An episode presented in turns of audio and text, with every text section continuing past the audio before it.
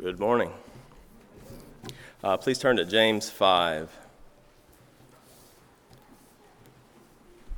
Uh, the book of James is all about being undivided. The, the letter is structured around uh, a phrase that doesn't seem extremely significant uh, at first, but it, uh, structured around the simple phrase, God is one. Uh, the, state, the statement is kind of a theme for the book. The idea, the idea being that God is one, therefore we should be one uh, in the sense of undivided. You get these uh, over and over these themes of, of division, of being internally conflicted as individuals, uh, to being internally conflicted as uh, congregations. And so that we have this idea of um, since God is one, there should be one center to our lives. There should be one highest joy of our lives. There should be one uh, highest treasure in our lives. And uh, we're going to, that's kind of the backdrop for what we're looking at today. Let's pray before we begin. Father, let the words of my mouth and the meditation of our heart be acceptable in your sight, O Lord, our rock and our Redeemer. Amen. So that our our passage here, uh, verses 7 through 11, starts with therefore. So let me give you a little more background just to understand the therefore. Uh, the beginning of chapter 5 is looking at the destruction of the rich. And, uh, you know, that has every reason to make us nervous because we're, um, you know, Americans are very wealthy. Uh, he has particularly in mind he talks about in chapter 2 rich who are putting them in prison. We're talking about these rich who are worldly and uh, who are uh, persecuting James' audience.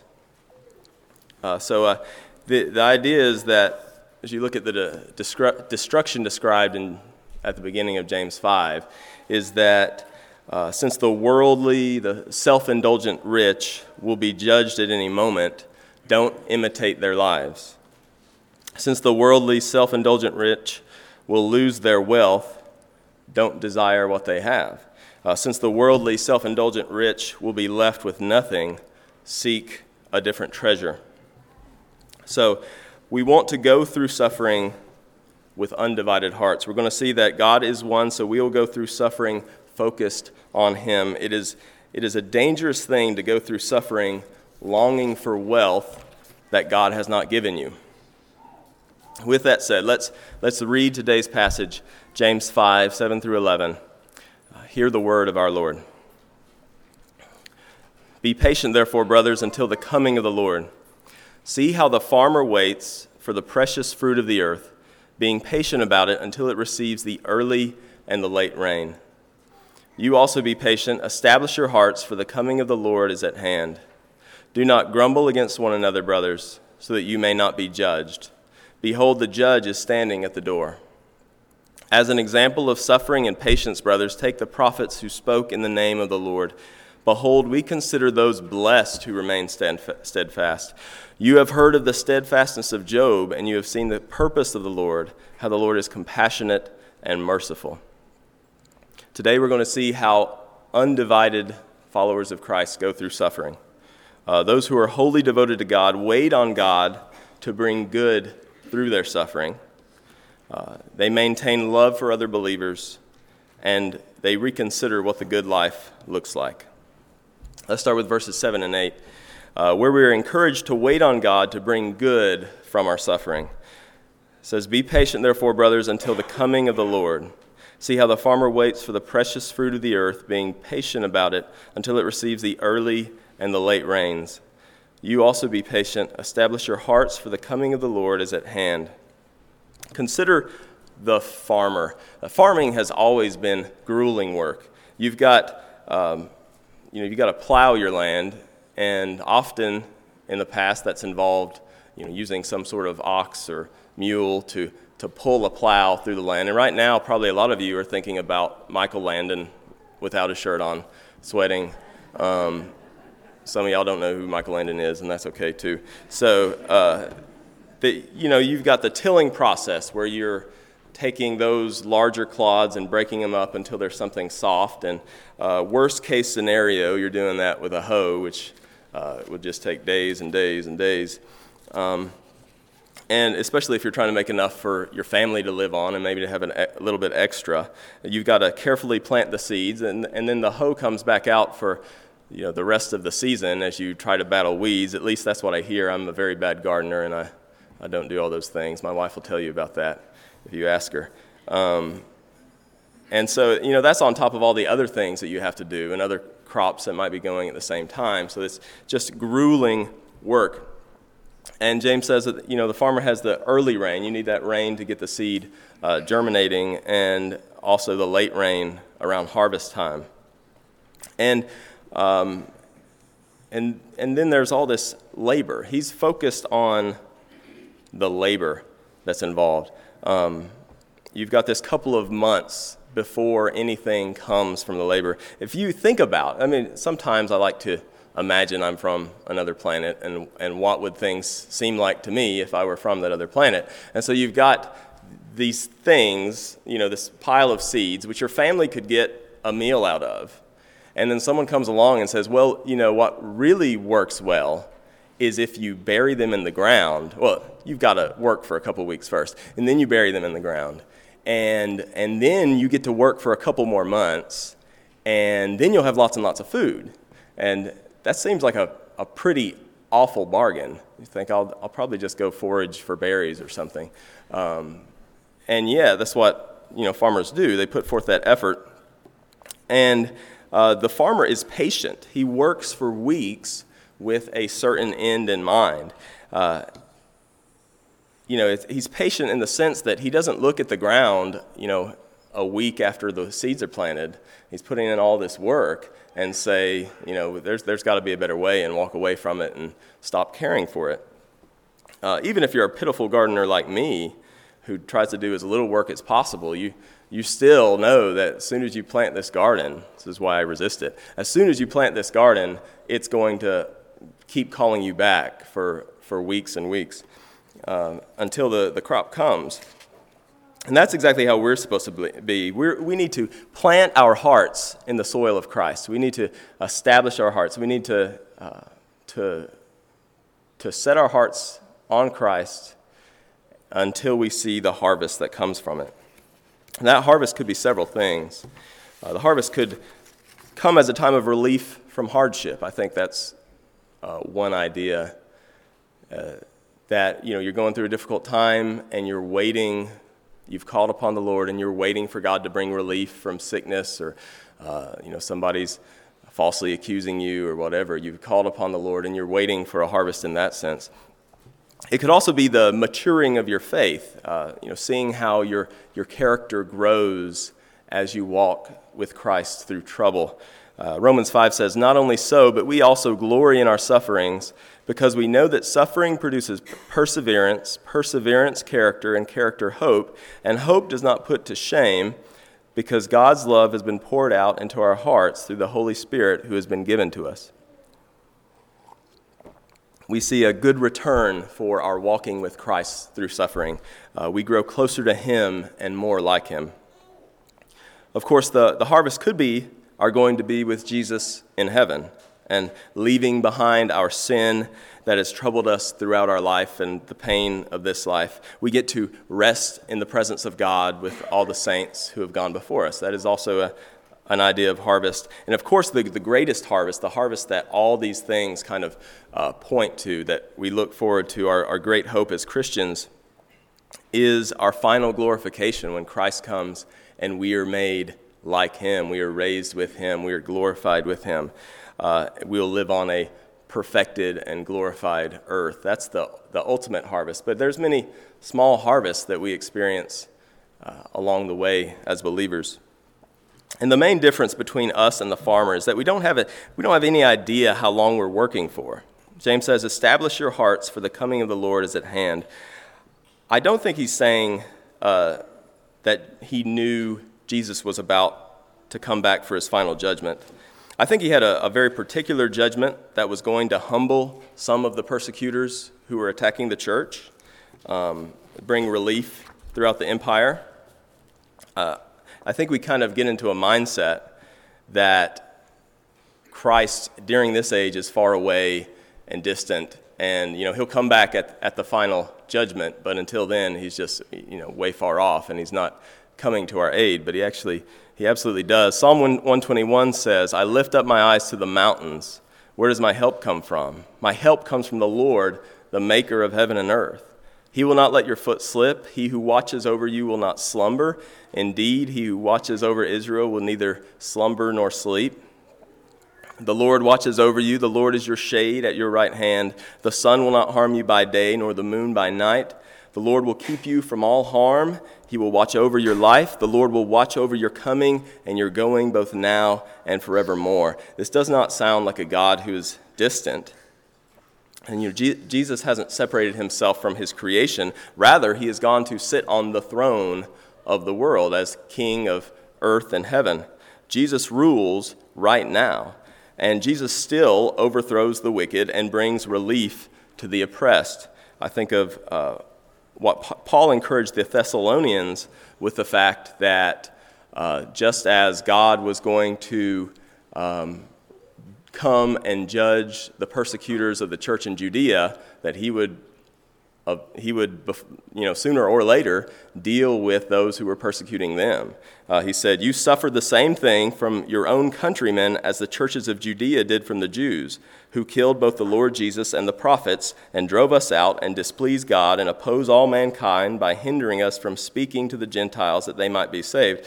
Uh, so he's, he's saying, You suffer the same thing that they suffered from the Jews. And it says, so, so as always, to fill up the measure of their sins, but wrath has come upon them at last. Paul encourages them that uh, there will come relief from this trouble. Don't think that God has forgotten you, He hasn't forgotten you.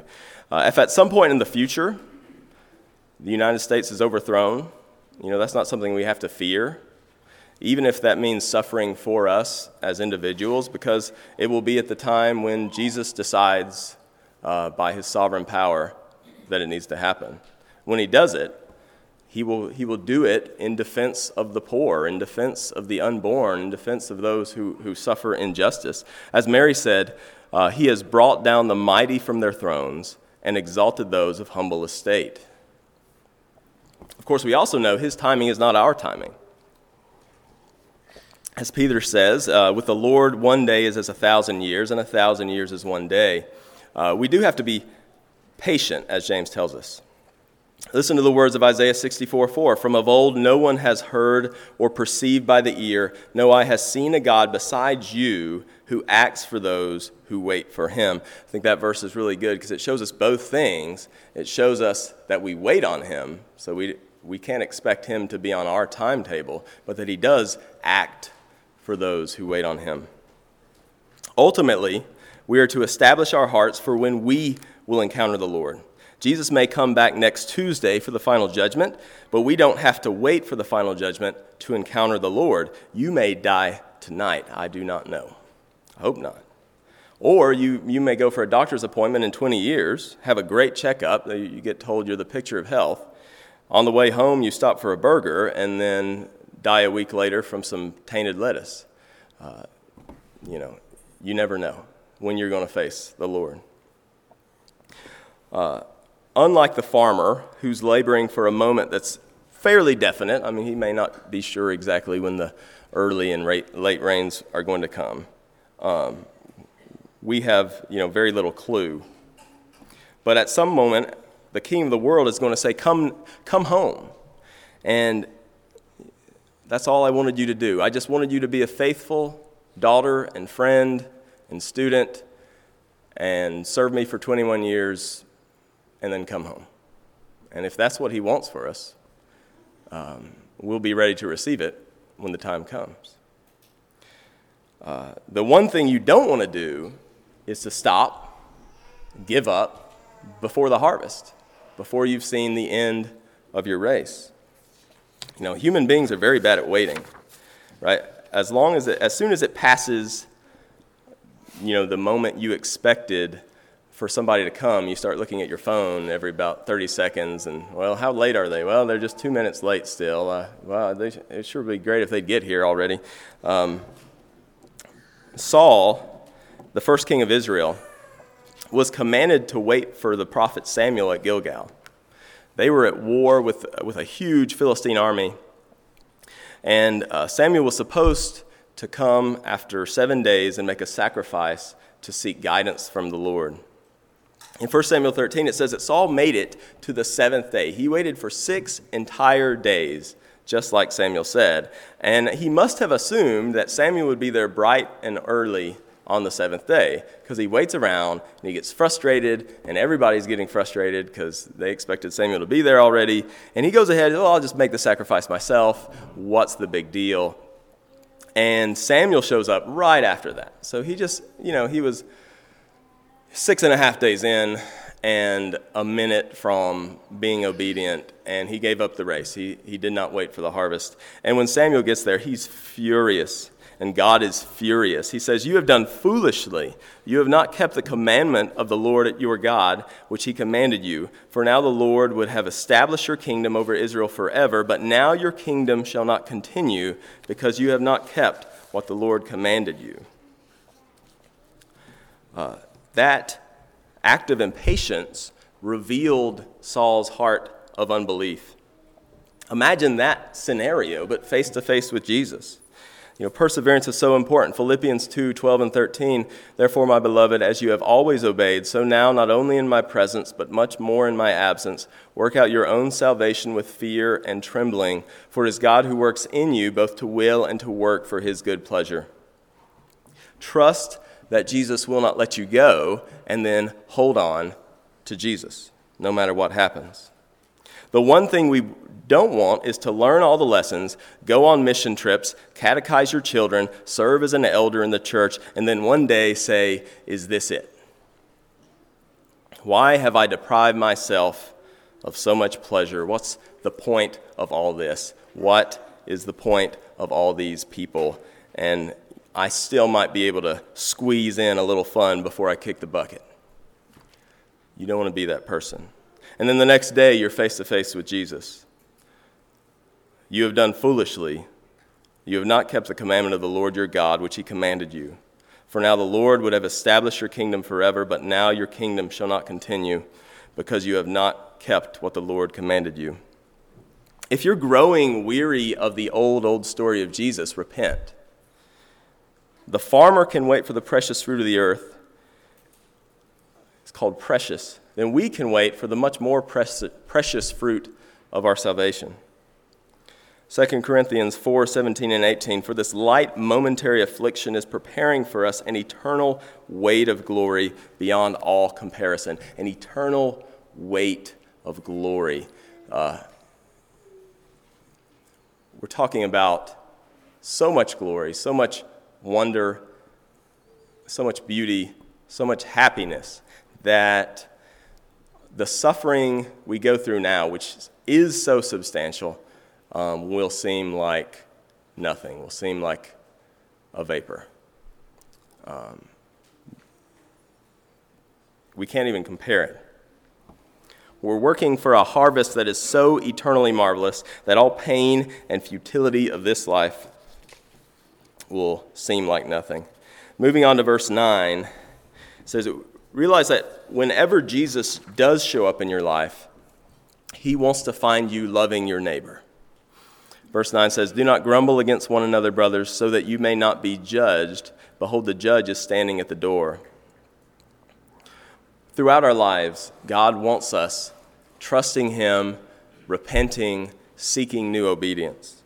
Perseverance looks like this imperfect pursuit of holiness. We sin, uh, we are discontented with our failings, so we turn to Christ and we re- repent and receive, uh, receive a right fellowship with Him again.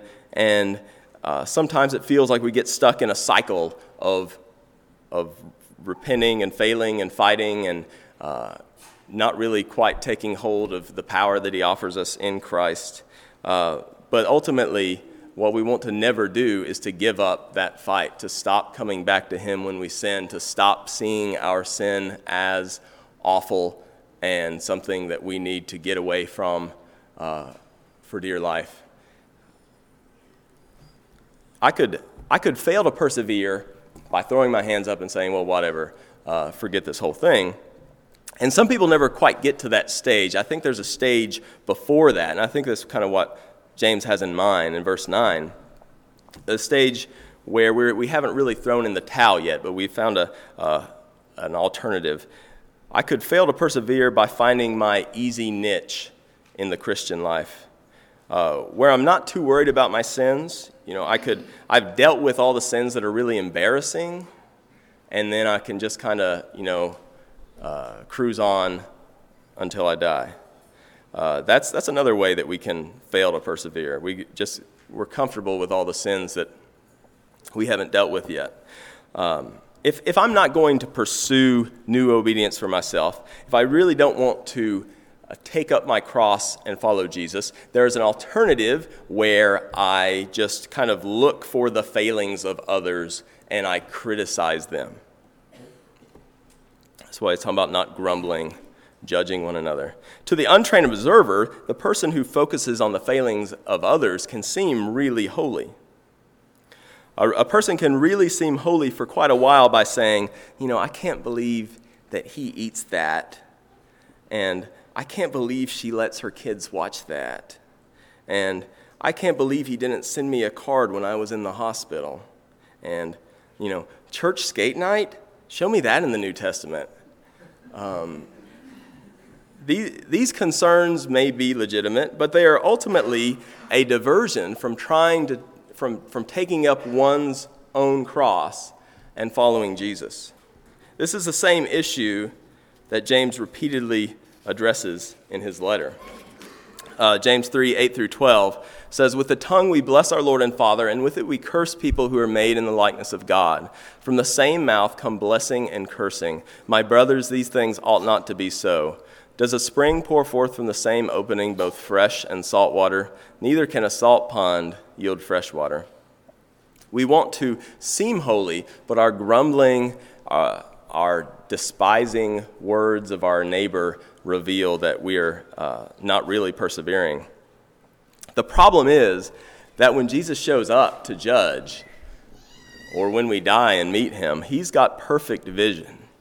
His, his glorious holiness will instantly cut through all of our hypocrisy. So we might be able to impress others around us. We might be able to draw a clique around us that uh, kind of, you know, just loves every word that drops out of our mouth. But we can't do that with Jesus. Um, when there is sin, confront it lovingly compassionately and as privately as possible. That's a beautiful thing, as long as we're making our own sin first priority. Because when Jesus shows up, you don't want to be the grumbler. When Jesus arrives, he will only have judgment for the falsely holy judge. I remember a few years ago, my mom mentioned a lady she knew who had gone to her pastor to ask for forgiveness. I said, Really? What for?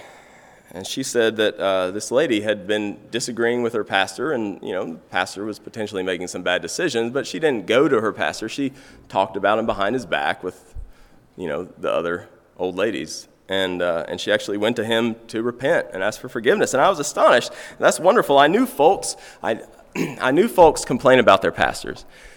But, um, you know, to, to, to go humbly and ask for forgiveness was just a huge mark of grace that uh, just super encouraging that she was fighting her own sin, which is what we need to be doing.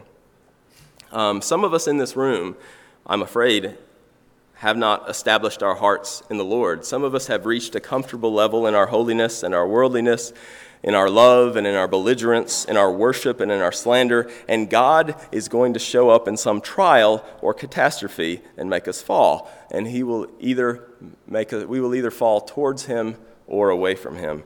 And the command is to establish your hearts now.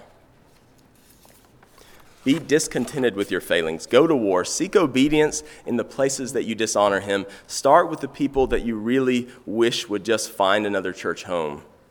Make it right with them, and ask God for new obedience.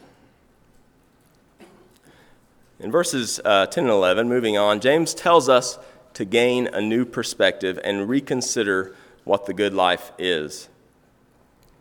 He says, As an example of suffering and patience, brothers, take the prophets who spoke in the name of the Lord. Behold, we consider those blessed who remain steadfast. You have heard of the steadfastness of Job, and you have seen the purpose of the Lord, how the Lord is compassionate and merciful. Uh, writer Nate Wilson talks about these uh, two different types of movies in his book, Notes from the Tilt-A-Whirl. On one hand, you've kind of got the classic hero movie where someone overcomes some incredible odds to succeed. Uh, you know, he or she, she may not be perfect, but we are enthralled with the odds and the obstacles and the victory at the end.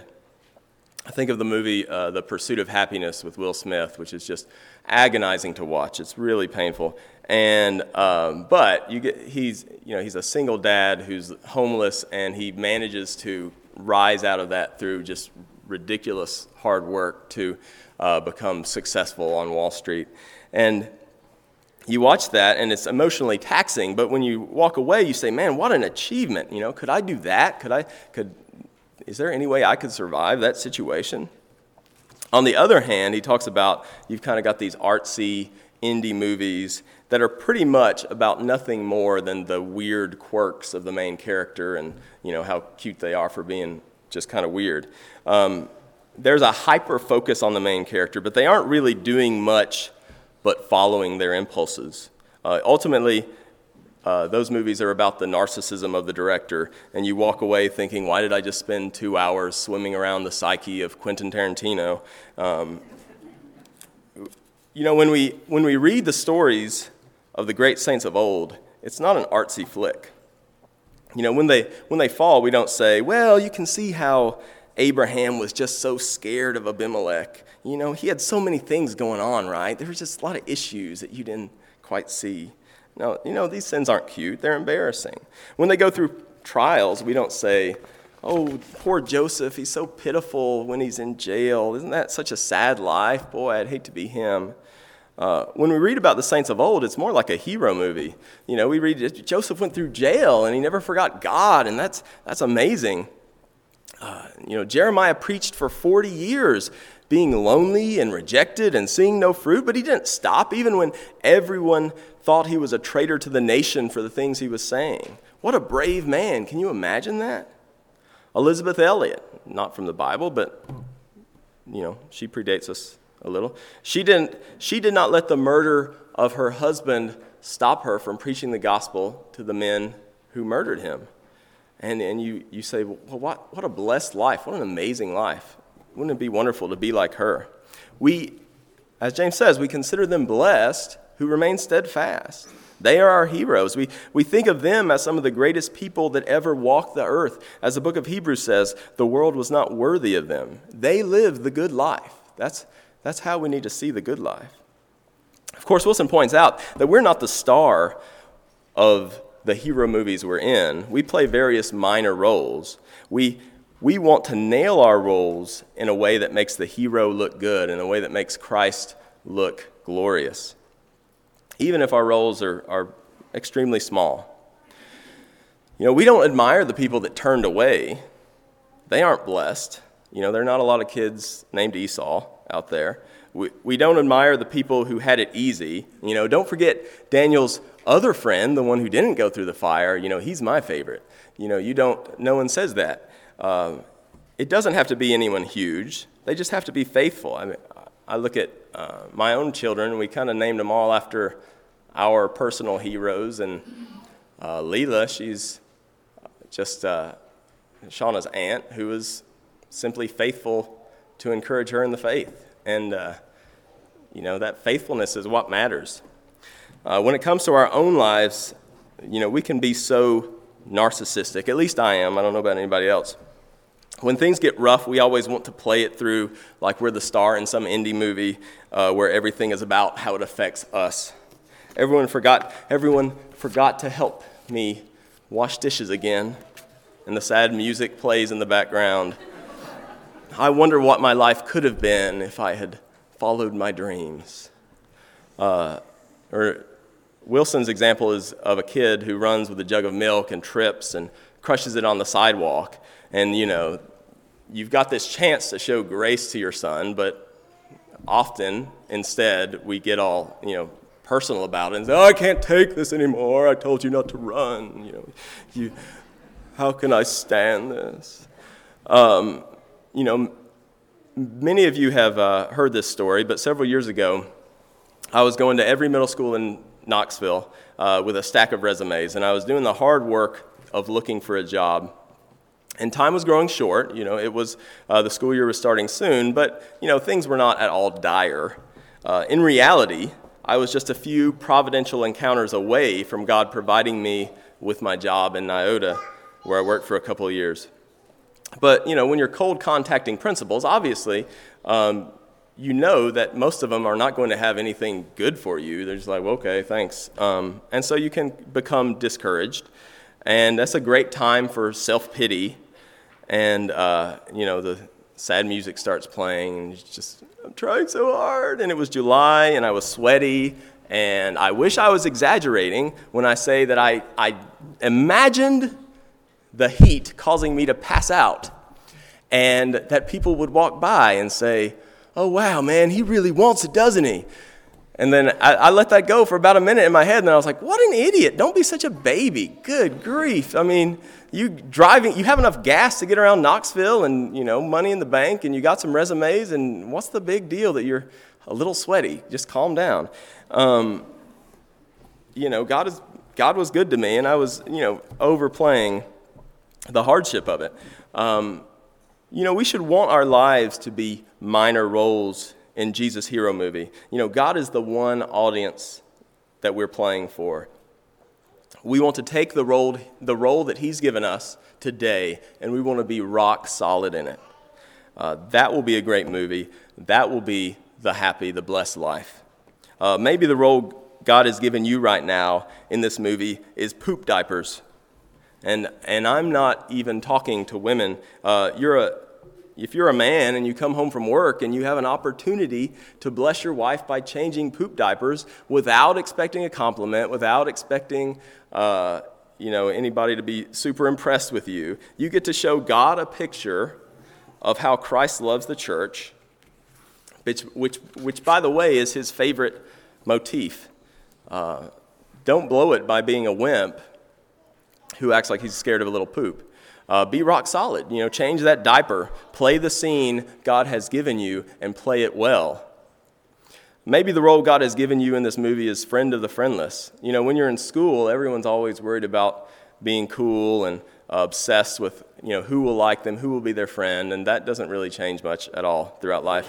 But, you know, God doesn't like that movie. That movie is on 24 7, on repeat. Don't put yourself in that role you get this one chance to be that one person who is compassionate and brave. Why would you give, give that up to play the same tired character that everyone else is playing? You know, did everyone notice my shoes? You know, who cares? Just uh, look for something higher. Um, my first year teaching, I had a student named Dixie, and that name stands out to me because she did what I don't think anyone else would do uh, in the nine years or so I've been teaching. She was uh, fairly popular and she was fairly tough, and she repeatedly amazed me by how she would chastise her own friends for picking on an unpopular girl in her class, and then go and uh, you know talk to and comfort the unpopular girl. Uh, and she was kind of a rough kid. Uh, she would occasionally get into fights, so there was a lot not to, to imitate there. Uh, but the toughest, the toughest thing about her, I think, was by far the way that she looked out for the weak. It was, it's always impressed me to this day. Uh, the point is not to get caught up in how everything feels to you, what everyone else is doing uh, in your own story, but instead to nail the role that God has given you. God gives us challenges in life, not to make our lives miserable, but to make our lives better, more glorifying to Him and more glorious to Him. You know, have you ever asked your kids, Like you have an activity that you think will be fun and kind of challenging, and, and then it turns into like an hour of whining, and you're thinking, well, gee whiz, this, this was supposed to be kind of fun, and I thought y'all would get into it, but apparently not. Um, and we do that with God all the time. You know, He gives us challenges, uh, and, but He also gives us the Holy Spirit to face every obedience. Uh, you take that role He's given you and trust Him to empower you and nail it as best you can. You know, it's hard when you're grinding through some tedious process, but you aren't making it any better by quitting on something that God has given you to do. You want to be like the classic faithful father. You go to the visitation for some godly man who has gone to be with Jesus, and you hear his wife and children bragging about how he went, you know, day to day to some back-breaking job but never complained, and he still found time to spend with his family. Uh, was that hard for him? Absolutely. That's, you know, there's a lot of difficulty there. But God gave him a role to play, and he dug his heels in uh, through the help of the Spirit and was faithful to it. You look back and say, man, it really was a wonderful life. Uh, I remember my grandfather's visitation, and the thing, the thing that astounded me uh, was what his little brother said. He wasn't at all little, but you know, he was in his 70s. But he pointed out that you know, there's this large age gap gap between my grandfather and him. And my grandfather, instead of leaving him out of the fun, would hold his hand and take him along. And that's just that's an opportunity that very few people nail, and he nailed it. You don't live a blessed life by abandoning your calling and following your heart. I don't know if y'all saw this recent obituary, with, which a lot of people said was the most brutal obituary they had ever seen. Um, it's got this sweet picture of this old lady, and you look at it and you think, man, I, you know, you imagine brownies and Christmas at grandma's house and all this stuff. And then you read the obituary, and it's a different story. It ends with she abandoned her children, Gina and Jay, who were then raised by her parents. She passed away on May 31st, 2018, in Springfield, and will now face judgment. She will not be missed by Gina and Jay, and they understand that this world is a better place without her. Um, in the artsy film, you just follow your impulses, and whatever you do is, is kind of interesting and cool. Uh, life isn't like that. Faithfulness is glorious. Remember Job.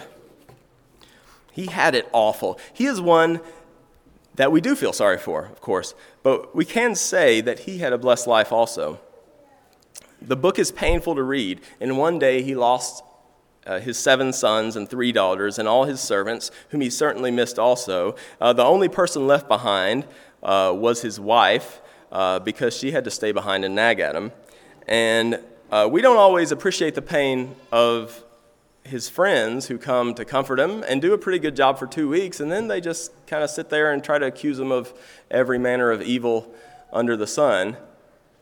And so then that's a huge pain, too, a huge betrayal. Uh, and, and here's the thing, though God became angry with Job's friends because they, in turning on Job, had insulted God. Even in all the suffering God gave to Job, Job was close to God's heart. And God's name and glory was bound up in this frail, pitiful, scabby man. Uh, God is presented as so exalted and glorious in that book that I hope you don't read it as God being distant and uncaring, because he's not. James tell us, tells us that we should read the book of Job. He says, You have heard of the steadfastness of Job, and you have seen the purpose of the Lord, how the Lord is compassionate and merciful. At the end of Job, Job has this encounter with God that is so marvelous that it makes all the pain fade from his mind. You know, God is this marvelous consolation for Job. He encounters him in the whirlwind and realizes that his pers- perspective on his suffering hadn't taken into account the unfathomable glory of God. And he doesn't, this doesn't end his suffering, but it allows uh, him to receive it from the hand of God as part of the good life that God has given him. We get to play a role in his story and it really is a blessing. That's the good life. And then, and then God turned around and he blessed Job double for all that he'd taken. Job, the book of Job ends with him having exactly double the livestock and exactly double the children. Now, one person will say, as I have said, uh, how can you replace children who have died?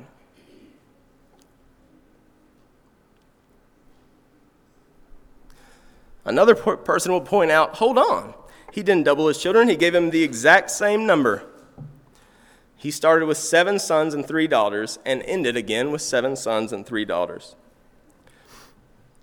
The point is that God didn't need to replace the children that died.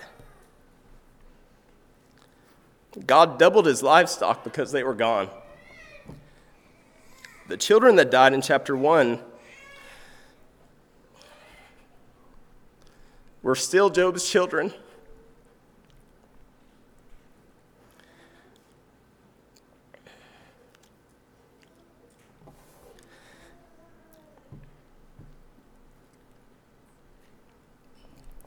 He didn't have to give him twice as many in chapter 42 because those children were waiting for him close to the heart of God.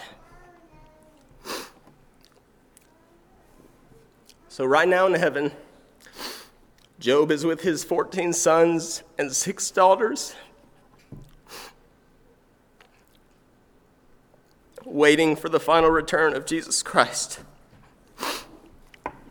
That little bit of suffering doesn't matter to Job now. He realizes that it was a good life.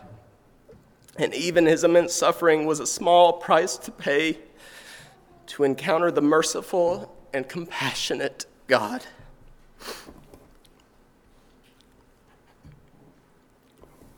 So we've seen how we should go through suffering. Those who are wholly devoted to God wait on God to bring good from their suffering maintain love for other believers, and reconsider what the good life looks like. I don't know if this message has struck the right tone of too optimistic or too negative. Uh, it makes me think of the words of Hebrews 6 For the land that has drunk the rain that often falls on it, this is the rain. You come here every week and receive the rain, and you have the word of God in your homes and you receive the rain and produces a crop useful to those for whose sake it is cultivated receives a blessing from God. But if it bears thorns and thistles, it is worthless and near to being cursed, and its end is to be burned. That is such a hard work, or that is such a hard word. We want to produce fruit, we want to plant our hearts in Jesus and we want to see the fruit come forth, not to prove that our profession was worthless in the end. So I want to end with my confidence for you all. The same thing the writer of Hebrews said following that warning. Though we speak in this way, yet in your case, beloved, we feel sure of better things, things that belong to salvation. For God is not so unjust as to overlook your work and the love that you have shown for his name in serving the saints, as you still do. And we desire each one of you to show the same earnestness to have the full assurance of hope until the end, so that you may not be sluggish, but imitators of those who through faith and patience inherit the promise. Let's pray. Father, you have given each of us so many different calls, and yet, we all have the same call to glorify you in everything we do, to take up our cross and follow Jesus every single day. Oh God, if anyone feels that cross is a burden that you unfairly make them carry, please break their hearts to see the sin that they are harboring. Lord, break my heart. Help me to perform all that you have given me to do as a happy servant. Help us all to serve you with joy. Jesus, help us to walk in your power every day. Grant those who have been struck, uh, who have been stuck in the grind of shame and failure to really see you this morning and the power that you have given them. Help them to know your forgiveness and to walk in it. Spirit, help us to rely on you every day until we reach the end of this often difficult road. Lead us through the wilderness to the promised land. I pray this in the name of the Father, the Son, and the Holy Spirit. Amen.